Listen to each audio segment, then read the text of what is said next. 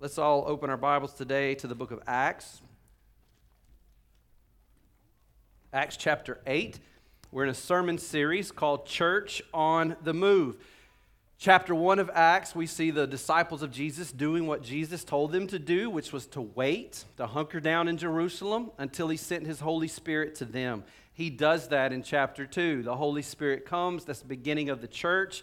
And Peter stands up to preach that day, filled with the Holy Spirit, and 3,000 people come to a saving knowledge of the Lord Jesus Christ. That spills over in chapter 3 into the temple courtyards and complex, and the preaching of the gospel is continuing to go on. People are being healed. This results in chapter 4 with some of the religious leaders beginning to put pressure on the disciples. In fact, that pressure is amped up in chapter 5, and they begin to placed the disciples, the apostles, under arrest. In chapter 6, there's a need that has emerged in the church. Certain widows aren't being cared for as they should, and we see the rise up of deacons in the church. And by the way, if you are an ordained man and would like to attend a deacon ordination council today, we're doing that at 4 o'clock. And so you'd be welcome to join us here today and be a part of that great time.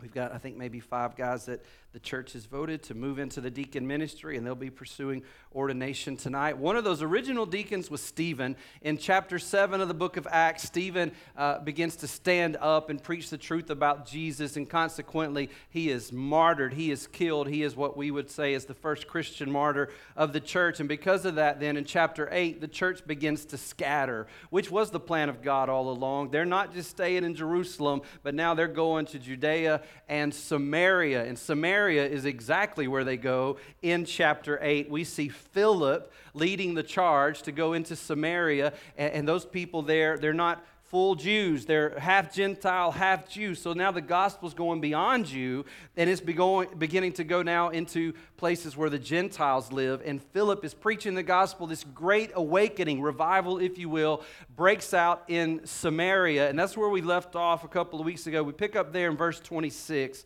of chapter 8. So Philip's in the middle of this great awakening in Samaria, and it says, As for Philip, an angel of the Lord said to him, Go south down the desert road that runs from Jerusalem to Gaza. Now, that sounds like a strange thing for the angel of the Lord to come and to say to Philip because the action is in Samaria. God is at work in Samaria. There are crowds there. People want to hear the gospel, and Philip has been God's choice servant to share the truth of the gospel there in Samaria. But now the Lord is instructing Philip, I want you to leave where the action is. I want you to turn away from where, where the crowds are. I, I want you to leave that place, and I want you to get on the road less traveled. It, it's the desert road, there's, there's no crowds on that road. Philip's got to be thinking there's tremendous opportunity for gospel advancement right here in Samaria. And I can't imagine that there's any opportunities for gospel advancement on an old dirt road in the middle of nowhere. But that's exactly what God's calling Philip to do. Verse 27 says So he started out and he met the treasurer of Ethiopia. Think about that. What in the world? What were the chances of this happening? a eunuch of great authority under the Kandake. She's like the Pharaoh, if you will. Kandakes were the queens of Ethiopia. Tatum, there you go. I told you it was coming. All right, it's pretty cool. She's a pretty cool historical character to check out. So Philip's going down there and he meets the treasurer of Ethiopia, a eunuch of great authority under the Kandake, the queen of Ethiopia. The eunuch had gone to Jerusalem to worship.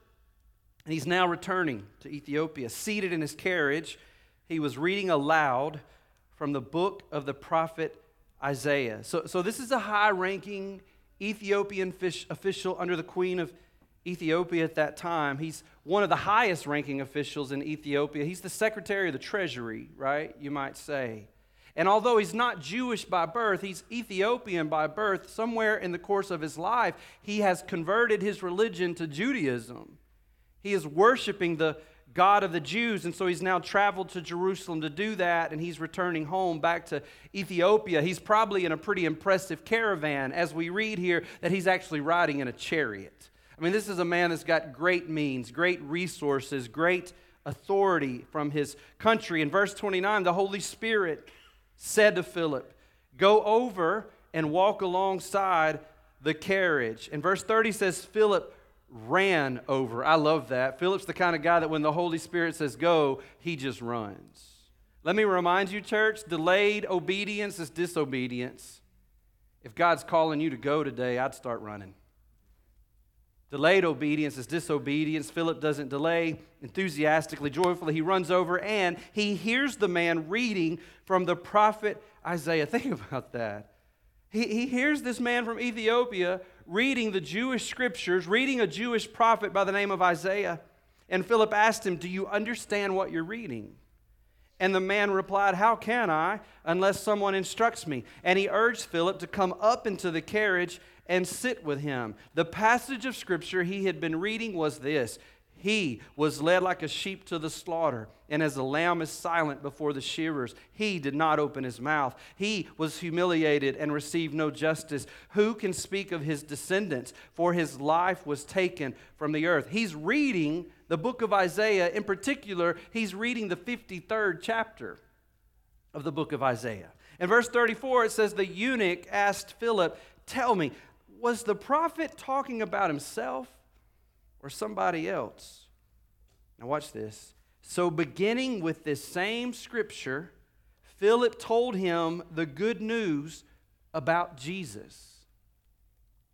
Now, how do you start in the Old Testament with Isaiah telling people about Jesus. Because Jesus doesn't show up until we get to the New Testament, right? Wrong.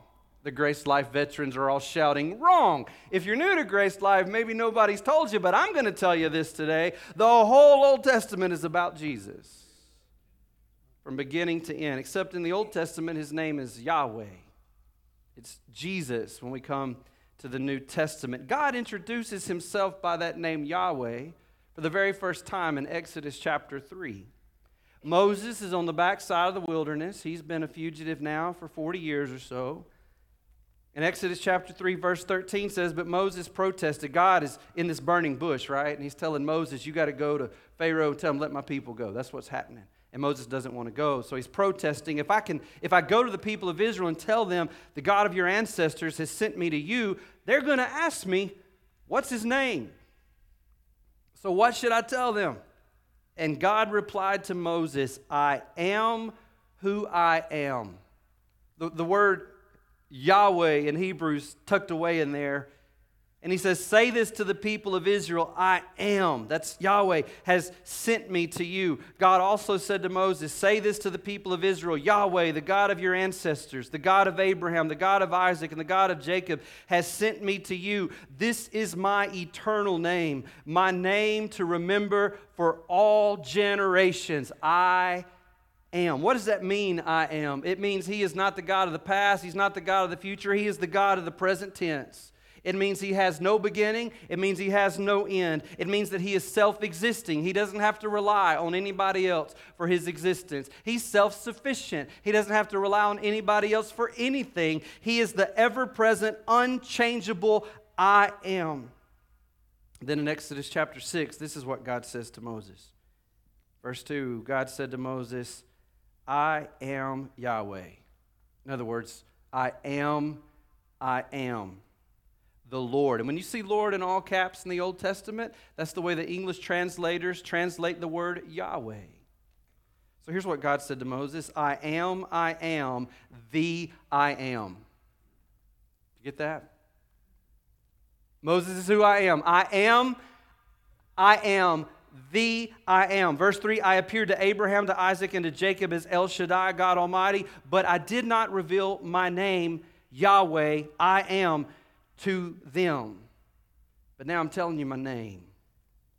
And you don't have to read the Old Testament very long to figure out that Yahweh, or in your English Bible, Lord in all caps, whoever that is, is the main character of the Old Testament. From Genesis chapter 2 all the way through the Old Testament, you're going to find that name Yahweh or Lord in all caps over 6,500 times in the Old Testament. That's the main character, no doubt about it, right? Let me, let me give you some examples. Isaiah chapter 40, verse 3. The prophet says, A voice is calling clear the way for the Lord. See that all caps Yahweh. Clear the way for Yahweh in the wilderness. Make smooth in the desert a highway for our God. When you read that, if you grew up in Sunday school, that might sound like something that you read in the New Testament. In John chapter 1, verse 22, then they said to him, they're, they're talking to John the Baptist here, Who are you? So that we may give an answer to those who sent us. What do you say about yourself? And here's what John the Baptist does. He quotes Isaiah the prophet. He says, I am a voice of one crying in the wilderness, make straight the way of Yahweh, as Isaiah the prophet has said. So John the Baptist just seemed to indicate this one that the prophet said that the way would may be straight the way would be made straight for him yahweh. John the baptist is saying i'm the guy who's come to make the way straight for him. He's yahweh in the old testament. He's jesus in the new. Here's another place we see this isaiah chapter 44 same same book in the old testament. Thus says the lord yahweh your redeemer and the one who formed you from the womb i the Lord Yahweh am the maker of all things, stretching out the heavens by myself and spreading out the earth all alone. He, so, so Yahweh, Lord, is the maker of everything, right? Eh, but then in the New Testament, in John chapter 1, verse 1, John says, In the beginning was the Word, and the Word was with God, and the Word was God, and He was in the beginning with God. And verse 3, all things came into being through Him. Isaiah just said all things came to being through Yahweh. John's saying everything came into being through the Word. Could that possibly be the same person? And he says, apart from him, nothing came into being that has not come into being. He was in the world, and the world was made through him. Well, who was the Word? Skip down to verse 14. And the Word became flesh. Who is that? It's none other than Jesus, and he dwelt among us, and we saw his glory, glories of the only begotten from the Father, full of grace and truth. So here's what I'm hearing I'm hearing John the Baptist say Yahweh in the Old Testament, that's Jesus. And I'm hearing John, the disciples, say Yahweh in the Old Testament, that's Jesus. Here's another example Isaiah chapter 45, verse 23. I have sworn by myself, the word has gone forth from my mouth in righteousness and will not turn back, that to me, Every knee will bow, every tongue will swear allegiance. They will say of me, Only in the Lord, Yahweh, are righteousness and strength. Men will come to him. So the Lord, Yahweh, is speaking here in Isaiah chapter 45, and he says, Before me, every knee is going to bow, and every tongue is going to confess. And then Paul says this in the New Testament. In Philippians chapter 2 verse 9 he says for this reason also God highly exalted him and bestowed on him the name which is above every name so that at the name of Jesus every knee will bow. Isaiah said at the name of Yahweh every knee is going to bow. Paul says at the name of Jesus every knee is going to bow. Could it be the same person? It is absolutely the same person. Every knee will bow of those who are in heaven and on earth and under the earth, and that every tongue will confess that, watch this, Jesus Christ is Lord, to the glory of God the Father. So here, here's what I'm hearing I'm hearing uh, John the Baptist say, Yahweh is Jesus. I'm hearing John say, Yahweh is Jesus. I'm hearing Paul say, Yahweh is Jesus. And we get to Joel chapter 2, verse 32. It says, And it will come about that whoever calls on the name of the Lord, Yahweh, will be delivered. But then Paul says in Romans chapter 10, for whoever will call on the name of the Lord will be saved. And he's talking about Jesus. So Paul is saying Yahweh is Jesus. Here's another Isaiah 43 11. I, even I, am the Lord Yahweh. And there is no Savior besides me. Yahweh is Savior, and there is none other. Listen to what Peter says in Acts 4. Verse 10 Let it be known to all of you and to all the people of Israel, but that by the name of Jesus Christ, the Nazarene, whom you crucified, whom God raised from the dead, by this name, this man stands here before you in good health. He is the stone which was rejected by you, the builders, by which became the chief cornerstone. Watch it. And there is salvation in no one else. Isaiah said there's salvation in nobody but Yahweh. Peter just said there's salvation in nobody but Jesus. Could it possibly be the same person? There's no other name under heaven that has been given among men Peter says, by which we must be saved. So John the Baptist is going, hey, this Yahweh in the Old Testament, he's Jesus in the New. John the disciple is going, this Yahweh in the Old Testament, he's Jesus in the New. Paul is going Yahweh in the Old Testament, he's Jesus in the New. Peter's going Yahweh in the Old Testament, that's Jesus in the New. Here's another one John chapter 6, verse 46. What does Jesus say? I mean, it's good to know what John thought, and John the Baptist thought, and Peter thought, and Paul thought. What's Jesus say? John chapter 6, verse 46 Not that anyone, this is Jesus talking, not that anyone has seen the Father except the one who's from God. He has seen the Father. So Jesus says, Nobody has seen the Father except Jesus. Well, then who did Isaiah see in Isaiah chapter 6? Verse 5, Isaiah 6. Isaiah says, Then I said, Woe is me, for I am ruined, because I'm a man of unclean lips, and I live among a people of unclean lips, and my eyes have seen the King, the Lord, Yahweh of hosts. Well, Jesus just said nobody's seen the Father but Jesus. So who did Isaiah see? He saw the Lord, the King, Yahweh. He saw the Son of God. He saw Jesus. That's what Jesus said. Here's what Jesus says, John 8 28.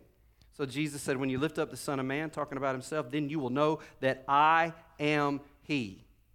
Only He didn't say the word He there. Most of your Bibles, you'll see that there's, they're either italicized or there's a little letter next to it. There's some brackets there, or there's a note down at the bottom of that page of your Bible. This because the English translators are trying to tell us we had to insert a pronoun there to make this make sense in the English because Jesus wasn't saying, I am He. Jesus was saying, Yahweh, I am that I am.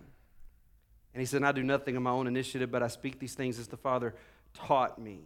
In verse 58, Jesus said to them, Truly, truly, I say to you, before Abraham was born, I am. He just spoke that name that the Jews weren't allowed to speak, that holy name for God. And he's claiming to be him. And therefore, they picked up stones to throw at him. Why did they pick up stones to throw at him? Because he just claimed to be Yahweh. He just claimed to be the God of their scriptures. He just said it and now they want to stone him. Look at John 18, verse 4. So Jesus, knowing all things that were coming upon him, went forth. This is in the Garden of Gethsemane, the night he's arrested. And he said to them, Whom do you seek? And they answered him, Jesus the Nazarene. And he said to them, I am he. Only he wasn't going, This is me. Oh, you know what he said, right? He spoke the name. He claimed to be Yahweh. And Judas was also standing there. And verse 6 says, So when he said to them, I am he, they drew back and they fell to the ground. You know why they fell to the ground? Not because he went, I'm Jesus, I'm who you guys want to come to rest. He spoke the name that's above every name. He spoke that name, Yahweh, and the power knocked him out. And then look at this. Then Jesus dies on the cross and he's raised again, right? Luke chapter 24, verse 25. It's resurrection night, it's Sunday night. Nobody really knows what to think yet. And there's two guys, two disciples that are leaving Jerusalem. They're going home to Emmaus. I think it's about seven miles, maybe, not too far. And they're, go, they're on this journey home. And all of a sudden, this guy starts walking with them. And they start talking. And the guy's Jesus, but they don't know it's Jesus. Really cool story. And here's what happens Luke 24 25. And Jesus said to them, O foolish men, and slow of heart to believe, and all the prophets have spoken. Was it not necessary for the Christ to suffer these things and enter into his glory? Watch this. And then beginning with Moses. If you opened up your Bible and you began with Moses, do you know where you would begin? Genesis. Moses wrote, under the leadership of the Holy Spirit, the first five books of the Bible, the Pentateuch. And so Jesus is about to take these brothers on a Bible study. And the Bible says that he starts the Bible study with Moses and then goes all the way through the prophets. In other words, he covered the entire Old Testament on that walk to Emmaus. And watch this beginning with Moses and with all the prophets, he explained to them the things concerning himself in all the scriptures. It's all about Jesus. Yahweh is Jesus. Here's what that means, church. Remember that timeline I do with the kids? In the beginning, God created two people. What were their name? Blah, blah, blah, blah, blah. What that means is in Genesis chapter 2, that's Jesus creating everything. What that means is in Genesis chapter 3, when they sin against God, that's Jesus. Go back and read it. It's Yahweh, it's Lord in all caps. Go check it. It's Jesus himself that steps into the garden and preaches the first gospel. He tells them that from the seed of this woman is going to come one who's going to crush this serpent's head. That's Jesus. It, Genesis chapter 7 in the timeline, I talk about Noah and the ark, right? Genesis chapter 7 is none other than Jesus himself who shuts the door of the ark. Think about that. In Genesis chapter 12, God promised Abraham three things, right? What are they? Lots of children, lots of land, and a blessing to the nations of the earth. Only, it wasn't just God, it is God in all three parts for sure. But in Genesis chapter 12, it says that it is the Lord. It's Jesus promising Abraham these things. And it's Jesus in the story of Isaac and Jacob Remember the story where Isaac is put up there on the altar? It's actually Jesus providing a sacrifice as a substitute for Isaac. Can you wrap your brain around the symbolism of that moment? And it's Jesus when Joseph is in a pit and to a palace and in a prison. It's Jesus who remembers him and is weaving together his story. In Exodus, it's Jesus in Exodus 3 that calls Moses, and it's Jesus that rains down the plagues, and it's Jesus that gives them the instructions about the Passover lamb. Think about that. It is the Lamb of God telling them to take a lamb and kill that lamb and put its blood on two rugged wooden beams, both vertically and horizontally. That's Jesus telling them that. And it's Jesus in Exodus chapter 14 leading them across the Red Sea. It's Jesus through 40 years of wandering around in the wilderness that's providing for them and protecting them. In Joshua chapter 1, it's Jesus having a conversation with Joshua, and he says, You be strong and courageous. And we could go on and on through Israel's history and through all of Israel's prophets. I, you say, How do you know we could go? Because that's what Jesus did. This is, the, this is the Bible study he led about all things concerning himself. And the whole story of Jesus dealing with this broken world, it comes to its climax in Revelation chapter 19. Be encouraged, weary saints, because Revelation 19 is right around the corner. After the world, under the control of Satan and his Antichrist, is defeated by the power of God heaven is going to erupt in praise with shouts, and this is going to be the word that heaven shouts Hallelujah! And the, the operative piece of that word is Yah at the end, because that's short for Yahweh. And Hallel on the front of that means to boast in or to praise. And when this world begins to come right side up, heaven is going to erupt and say, Boast in Yahweh. Hallelujah. Praise be to Yahweh.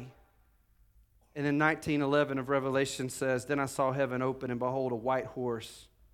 The Antichrist came earlier in the book on a white horse because he's a fake, he's a phony, but here's the real deal.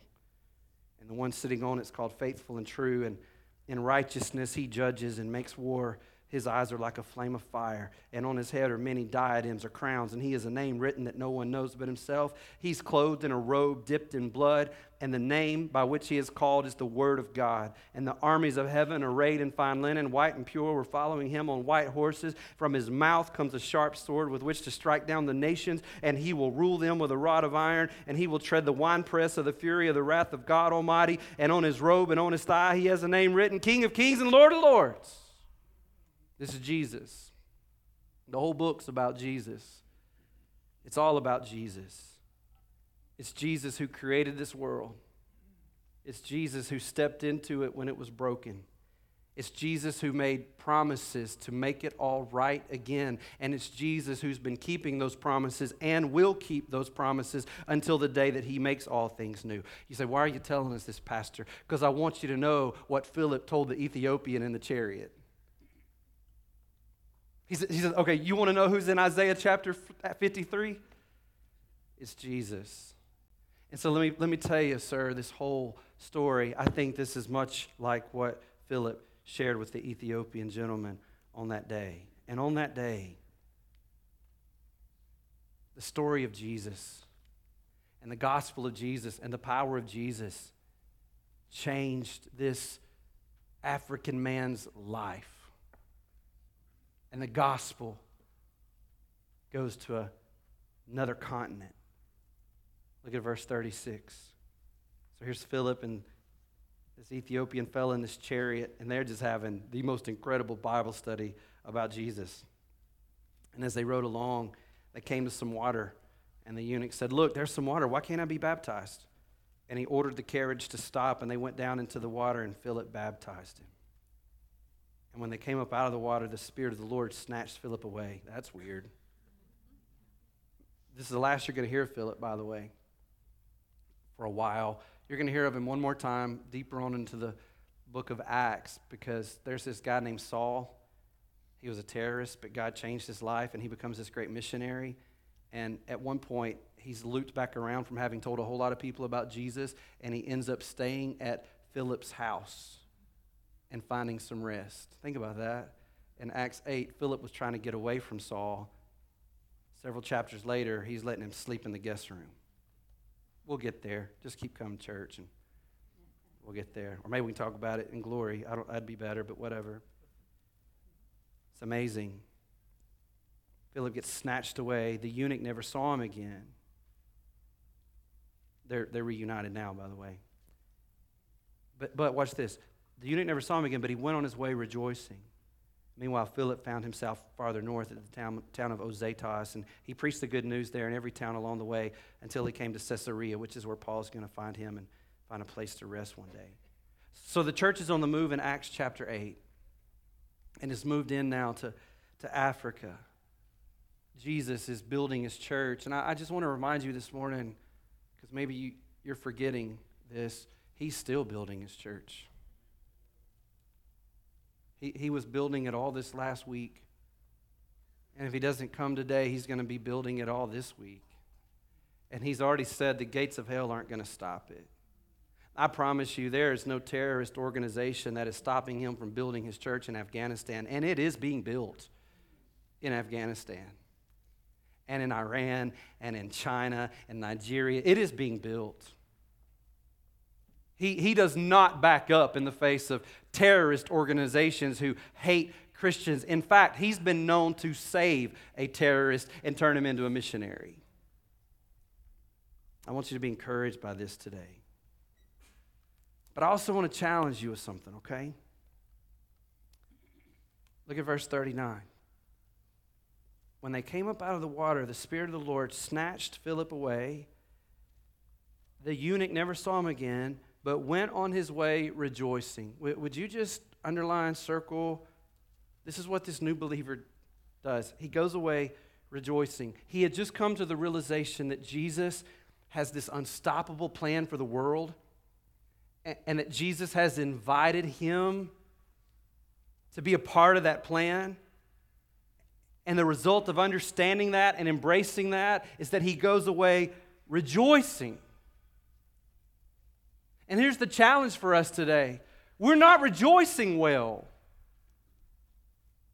we're not rejoicing much or often because we seem to be forgetting that Jesus has an unstoppable plan for this world. Yes, this world, this jacked up, crazy, messed up, dark, hateful, violent, confused, whack job of a world. He's got an unstoppable plan for this world, and He's invited me and you through His finished work on the cross to be a part of it.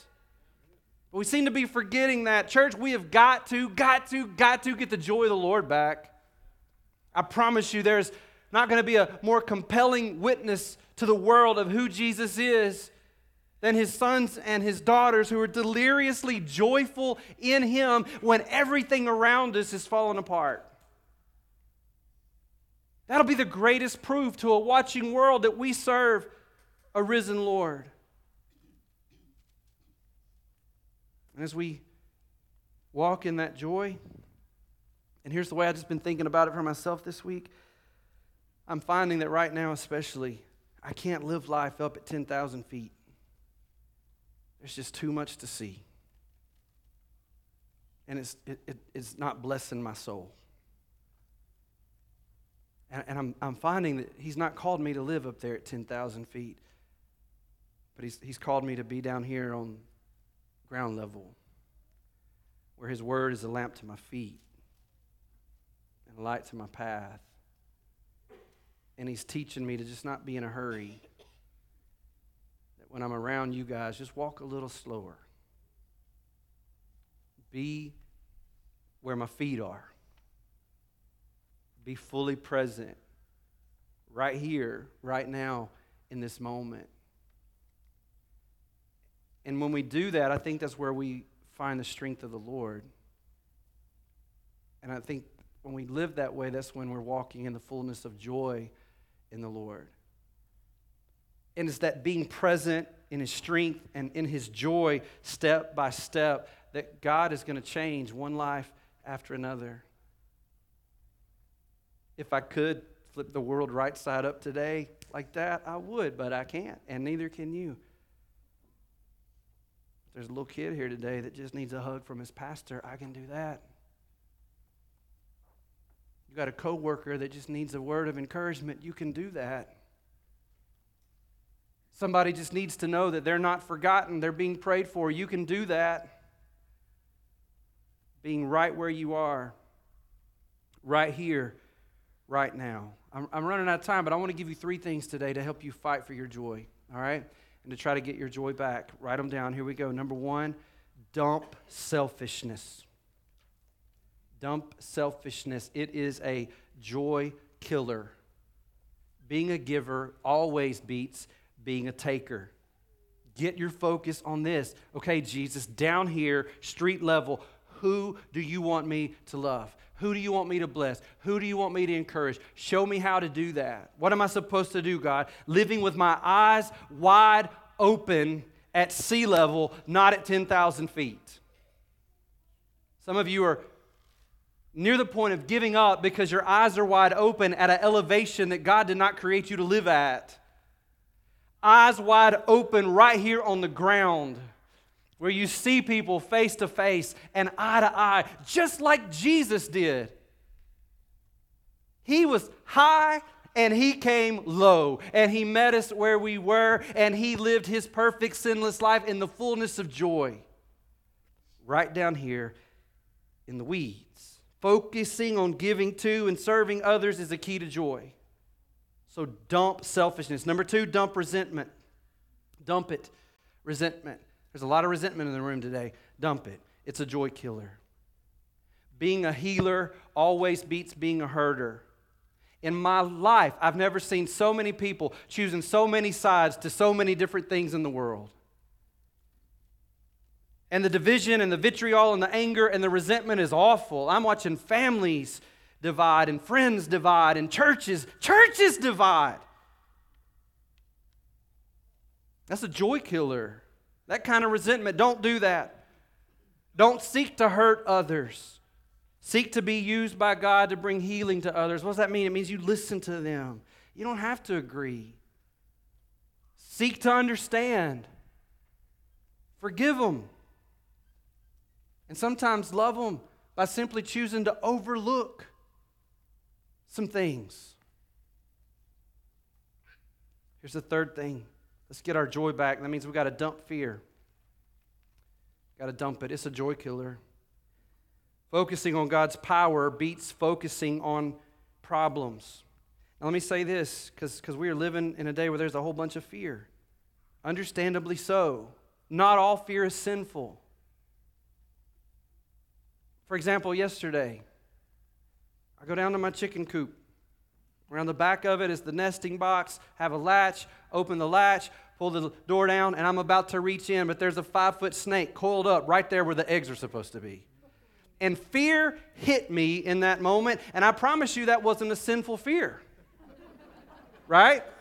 Fear's a good thing, can be a good thing that God gives us. And I was afraid. I was greatly afraid. The sin probably happened after I was afraid. And I know some of you snake lovers, it's a chicken snake. They're good snakes. No, if they don't have legs, they're dead. That's the rule. Red and yellow kill a fella. They don't have legs, I kill them. That's, the, that's my rhyme. That's what I got. Oh, Mr. No Shoulders has no place of refuge at my place. All right? so, not all fear is sinful. But when fear becomes sinful, we got to dump it. You say, How do I know if my fear has become sinful? Fear has become sinful when we allow that to dominate our minds instead of the truth of God's word. When we find ourselves meditating on the fear more than we're meditating on the word of God, then we've tipped over into the arena of sinful fear. And the problem with that is when that happens, that fear isn't driving us to God, it's driving us away from God. It's stealing our attention and our affections for God. Let me remind you, God is in control. I tell you that all the time. And you're like, yeah, good stuff happened. He's God. What about when bad stuff happens? Isn't he still God? Here's what Ecclesiastes says, chapter 7, verse 14. Enjoy prosperity while you can. Enjoy those good days while you got them. But when the hard times strike, realize that both come from God. Both good days and bad days equally pass through his sovereign hands to us. And often I'm not going to understand his purpose. Y'all walk that path yet in life? Don't understand, God, why this is going on. Don't get the purpose. And when I don't understand his purpose, I can still find peace and power because I have his presence. It makes all the difference in the world. He's with me in the good days, and he's with me on the bad days. And what that means is because he's with me, really, when it's all said and done, every day's a good day. Because I was dead in my sin, separated from him. And now that he never leaves me, never forsakes me, in the grand scheme of things, I can't have a bad day. Bad things can happen, but it's not a bad day because the King, the Lord, Yahweh, Jesus, is with me. Situations are going to arise that cause those feelings of fear and worry and anxiety to creep in. And here's the deal whatever we set our minds on is going to be the guide to navigate us through that time. And I'm telling you, fear and worry make terrible guides. They are terrible shepherds. You have another choice. David writes in Psalm 23 1 The See that? It's not just Lord, is it? It's all caps, isn't it? Not up there? Yeah, NLT kind of messed that up sometimes. In mine, it's all caps. Trust me, it's all caps. We'll go look at the Hebrew and I'll show you. Here's what David's saying Yahweh is my shepherd. Jesus. Jesus is my shepherd. I have all that I need. Jesus lets me rest in green meadows. Jesus leads me beside peaceful streams. Jesus renews my strength. Jesus guides me along right paths, bringing honor to his name. Even when I walk through the darkest valley, I will not be afraid. And I love this. David can't just keep talking about Jesus here. He starts talking to Jesus, and he says, For you, Jesus, are close beside me. Your rod and your staff, they protect me and they comfort me. Scary stuff's going to come, but you got to decide what's, what or who's going to be your guide through it. For example, Friday, I spent some time in the home of a gentleman who is facing a frightening health scare. Yeah, it's frightening. It's scary. There's fear. That's real. That's snake in the nesting box kind of stuff. When your wall is covered with pictures of your grandchildren and your wife of nearly 50 years is sitting beside you, it's a big deal. You know what he said Friday? He said, I'm not afraid. He says, I'm not afraid because I know God's in control and His will's going to be done, and that's all that I want. Now, do I believe for a minute that He's never afraid? Not for a minute. I know that there are moments that the waves of fear come crashing down on the shore of that man's mind. But then, because his eyes are on the Lord, just as quickly they recede back out to sea. Because he's choosing who's going to shepherd me through this, who's going to guide me through this. My, my emotions, the, the way I feel, or the Good Shepherd, Yahweh, Jesus. See, the Ethiopian man in Acts chapter 8, he met the Good Shepherd that day. And he went away doing what? Remember? Rejoicing.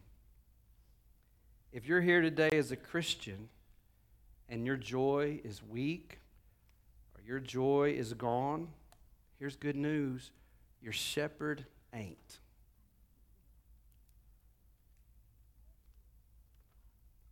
He's with you. He is Yahweh. He is Lord. He is Jesus.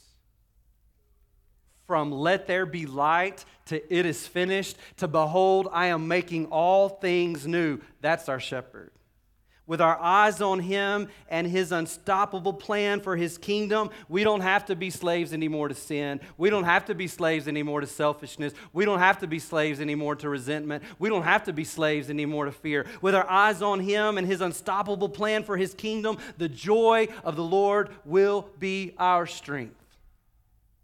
Let's pray. God, help us. We, we want to just get our feet firmly planted in the paths of righteousness that you have laid out before us. You have not designed us to be the play by play commentators of all things in the world from the press box. You have called us into the paths of righteousness that we are called to walk for your name's sake. And even when those paths lead us through the valley of the shadow of death, we will fear no evil because our shepherd is with us.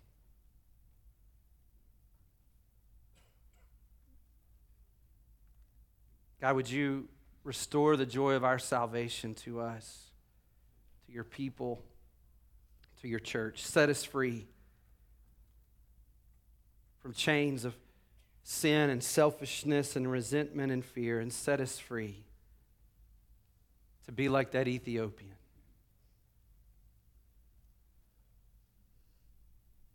Who went home with joy in his heart. We're going to go home here in a little bit. May we go with the joy of the Lord in our heart. I know you're tired, church. I know you're weary. I know you are, and we could put a whole bunch of words in those blanks today. I know it. Say, Lord, today, would you plant my feet on solid ground? And open my eyes to see people like you see them. Use me, Lord.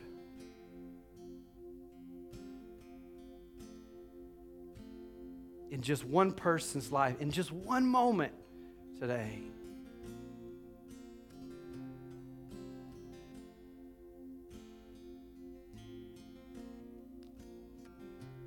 Right now, in your heart and your mind, would you just you know that hot air balloon, right, that goes up real high like that? I, I think they start to turn down the heat on it, and then it starts kind of descending, right? Would, would you just right now say, Lord, would you turn down the heat in my mind? Would you turn down the heat in my heart? And just bring me back down to where it matters.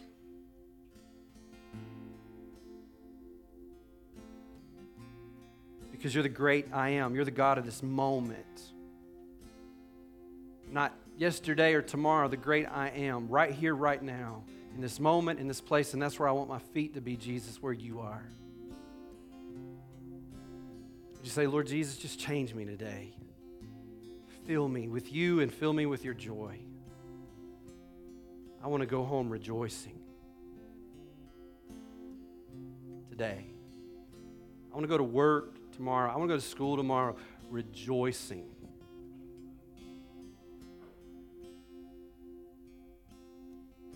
I want people to see you in my life. So, Holy Spirit, turn the heat down that I've been cranking up. Just cool it down and bring me down to where I'm supposed to be today. In Jesus' name, I want to invite you to stand. Let's worship the great I am. Walk in the freedom that He's provided to us. to represent Him in this world with fullness of joy.